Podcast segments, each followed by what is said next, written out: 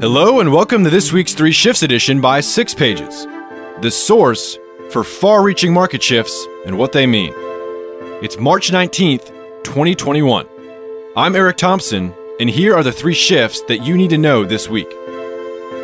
1. Amazon Care offers its telemedicine and in home healthcare service to other companies' workforces. 2. SEC will let startups raise up to $5 million per year through equity crowdfunding. And three, is 3D printing going deeper into the healthcare mainstream? Shift 1 Amazon Care offers its telemedicine and in home healthcare service to other companies' workforces. On Wednesday, Amazon announced that Amazon Care, the virtual first on demand healthcare service it has been piloting with its Seattle region employees since September 2019, will launch as a service for other U.S. companies of all sizes. With the announcement, Amazon Care was opened up to other Washington based companies first, with plans to roll out virtual care across all 50 states, including Amazon's own employees, by this summer. Amazon Care brings virtual and in home primary and urgent care, as well as prescription delivery, to company employees and their families.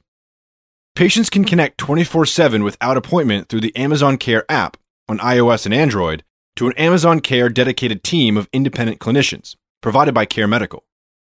Patients can typically connect with a clinician, available 365 days a year, including holidays, via in app messaging or video call within 60 seconds.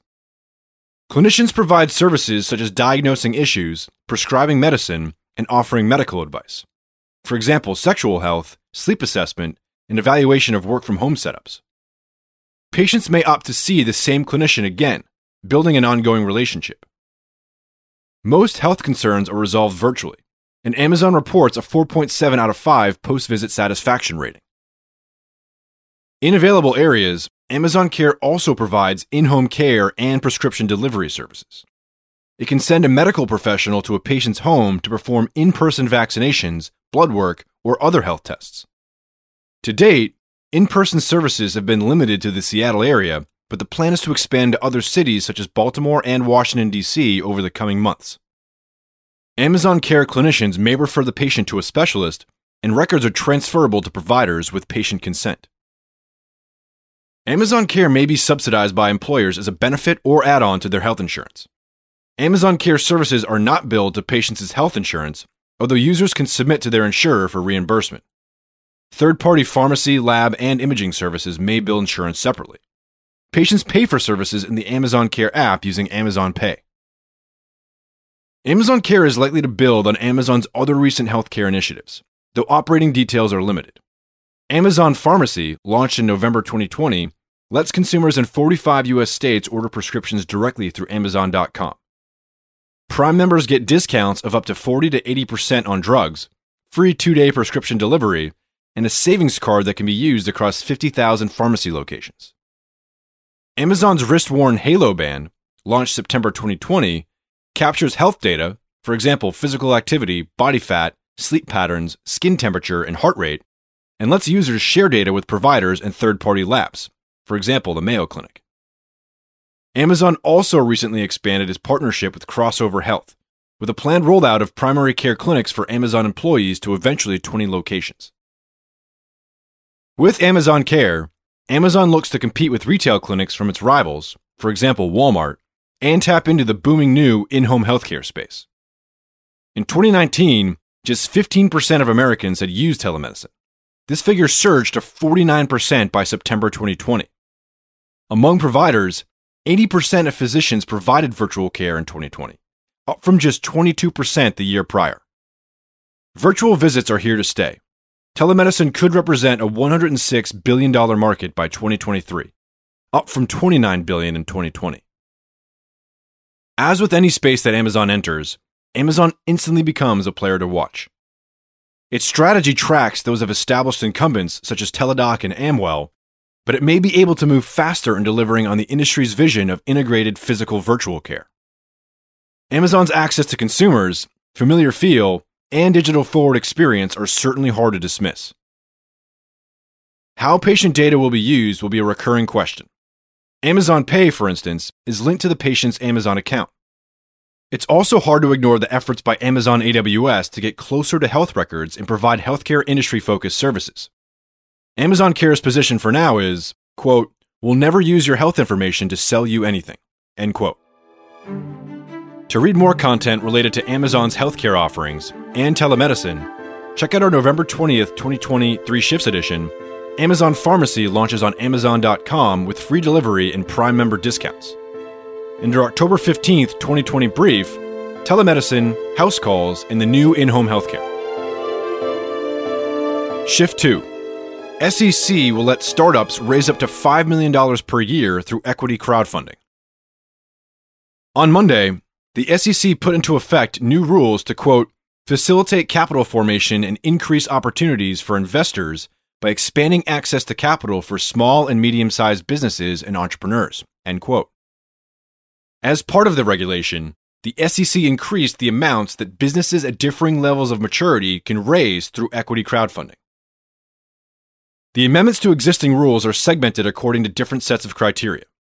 For instance, more established firms willing to abide by the SEC's Regulation A accounting, legal, and reporting requirements saw their annual crowdfunding limit under a Tier 2 mini IPO offering up to $75 million per year, up from 50 million. Changes to Regulation D, which addresses companies raising strictly from accredited investors, doubled fundraising limits from 5 million to $10 million per year. Among the most impactful changes was the update to Regulation Crowdfunding, CF, which largely addresses startups and smaller businesses.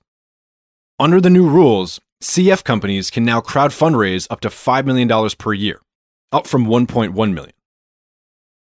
The fine print of the Regulation CF amendments requires equity crowdfunding to take place online through an SEC registered intermediary. Non US issuers, blank check SPACs, public companies, and investment firms are excluded from raising equity crowdfunding under Regulation CF. Both accredited and non accredited investors, for example, friends and family and individual investors, can invest, although non accredited investors are subject to investment limits based on annual income or net worth. A notable change put into effect by the SEC is allowing companies interested in equity crowdfunding to quote unquote test the waters, i.e., put out information regarding a potential raise to gauge investor interest before committing to a full offering. The effects of the new rule were felt almost immediately. Creator commerce startup Gumroad launched an equity crowdfunding campaign on private startup investing platform Republic on Monday at a $100 million valuation. Gumroad filled its $5 million funding limit with investments, many under $1,000, from over 8,600 investors in less than one day. It also separately took another $1 million in funding from AngelList co founder Naval Ravikant and Basecamp founder Jason Fried. This same week, other startups, for example, Backstage, Precursor SPC, and R3 Printing, have taken advantage of the updated Regulation CF to initiate larger equity crowdfunding campaigns on crowd investing platforms. For example, WeFunder, StartEngine, and Seed Invest. We should expect to see more early stage startups forego investment from traditional investors to tap the crowd for capital. As retail investors funnel their savings into online investing platforms, the market is opening up a wider array of investment opportunities for them. Private securities marketplaces such as CartaX and Zanbato have gained traction with shareholders of late stage startups looking for liquidity, as well as investors seeking to share in the upside. Now, the new SEC rules are making it easier for startups to get off the ground without prior investor relationships, though, of course, a recognized brand and influencer involvement are always still helpful. Trading platforms such as Republic which on Wednesday raised $36 million in funding of its own from private investors, will also reap the benefits of more startups looking to fundraise on them. These dynamics are collectively moving influence further away from traditional powers in the space, such as institutional investors. For retail investors, there are inherent risks associated with the loosening of the regulations. Private company investments lack the scrutiny of the IPO process, one of the reasons why non accredited investors were previously barred from participation. Like SPACs and the meme stock craze, uninformed investors risk losing their shirts on unprofitable companies in frothy markets. A few startups that are equity fundraising will become the next unicorns. But if the VC hit rate is any indication, many will eventually fold and take retail investors' buy in down to zero. To read more content related to retail investing and equity markets, check out our December 18th, 2023 Shifts edition, our Robinhood and the Fed propping up bubbles, and our September 2nd, 2020 brief, The Future of the Global Stock Exchanges. Shift 3 Is 3D printing going deeper into the healthcare mainstream? Manufacturer of 3D printing systems Desktop Metal, arguably the most valuable 3D printing company in the world since going public in a $2.5 billion SPAC merger in December 2020, announced this week that it was launching a healthcare focused business unit called Desktop Health. Citing the $85 billion in medical and dental implants manufactured globally each year, Desktop Metal's CEO is seeking to supplant a large proportion of these implants with patient customized 3D printed parts.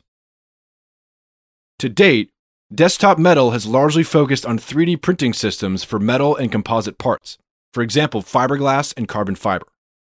Its 3D printing for metal is reportedly 100 times faster than its competition. Desktop Metal's customers sit in industries like automotive, for example, Ford, BMW, and Toyota, heavy industry, for example, Eaton and the US Navy, and consumer goods, for example, 3M and Adidas. In the near term, Desktop Health will tackle applications in dental, orthodontic, otolaryngology, which is head and neck, and surgical instruments. It is also researching future applications in orthopedics, ophthalmology, dermatology, cardiology, and plastic surgery. On demand digital dentistry appears to be Desktop Health's initial focus area.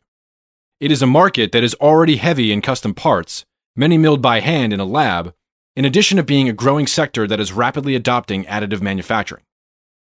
Opportunities in dental include custom orthodontic models, night guards, dentures, surgical guides, and bonding trays, among others. Desktop Health is looking to capture up to 75% of the $30 billion annually in dental parts and spend by 2025. Only a small percentage is currently 3D printed. Desktop Health will print patient custom devices using biocompatible materials such as hydrogels, photopolymers, thermoplastics, and ceramics. Its ambitions in dental will rely heavily on its $300 million acquisition of EnvisionTEC in February 2021, which specializes in photopolymers relevant for dental and already has 1,000 dental customers. EnvisionTEC also comes with the 3D BioPlotter bioprinting platform one of the most commonly used bioprinters for tissue engineering and biofabrication, with a wide range of applications from cartilage regeneration to ear grafts. 3D printing has gone through a long and painful hype cycle. Over the course of a decade, coming and going is the next big consumer trend. Silently in the background, however, enterprise uses of 3D printing across industries continue to proliferate. After a pandemic driven stutter in 2020, it may finally be reaching its plateau of productivity moment with a recent uptick of M&A consolidation. Healthcare, in particular, has risen to the fore as an attractive and growing pool of applications in need of custom manufacturing. The global healthcare 3D printing market is expected to surpass $3.5 billion by 2025, up from 973 million in 2020. For Desktop Metal, which is not yet profitable and saw only $27 million in pre pandemic revenue in 2019, revenue declined in 2020 to 26 million. finding the right scale applications is essential in achieving long-term profitability. Other 3D printing manufacturers are also converging on the healthcare opportunity. In September 2020, Form Labs debuted its Form 3BL dental 3D printer. Last week, Stratasys introduced the J5 DentaJet, which it claims to be the only multi-material dental 3D printer in the market. 3D Systems is reorganizing to focus on healthcare applications. Its overall revenue fell 12.4% in 2020, but revenue from its healthcare unit was up 9.1%. It recently received FDA approvals for its maxillofacial surgical guides and orthopedic applications. Materialise and HP have also refocused on healthcare applications during the pandemic. Depending on the application, 3D printing firms charging into healthcare may have to wait for regulation and insurers to catch up before the market opportunity can fully materialize. Obtaining reimbursement and insurance coverage for personalized 3D printed medical devices can be a challenge, and regulatory bodies are often slow to approve new materials, for example, those being used in 3D printers, for medical uses. To read more content related to emerging healthcare technologies and regulation, check out our March 5th, 2021, Three Shifts edition The Future of RNA based Vaccines and Therapies Beyond COVID 19. In our March 16th, 2020 brief, the new HHS rules and shifting regulatory landscape around health data and AI. That's it for this week's Three Shifts edition. If you'd like to read more content and you're not already subscribed, Head to sixpages.com to sign up for free summaries of our deeply researched briefs and the Three Shifts edition straight to your inbox. Keep an eye out for our upcoming brief on the role of MDMA and psychedelics in healthcare treatment. And talk to you again on next week's Three Shifts edition.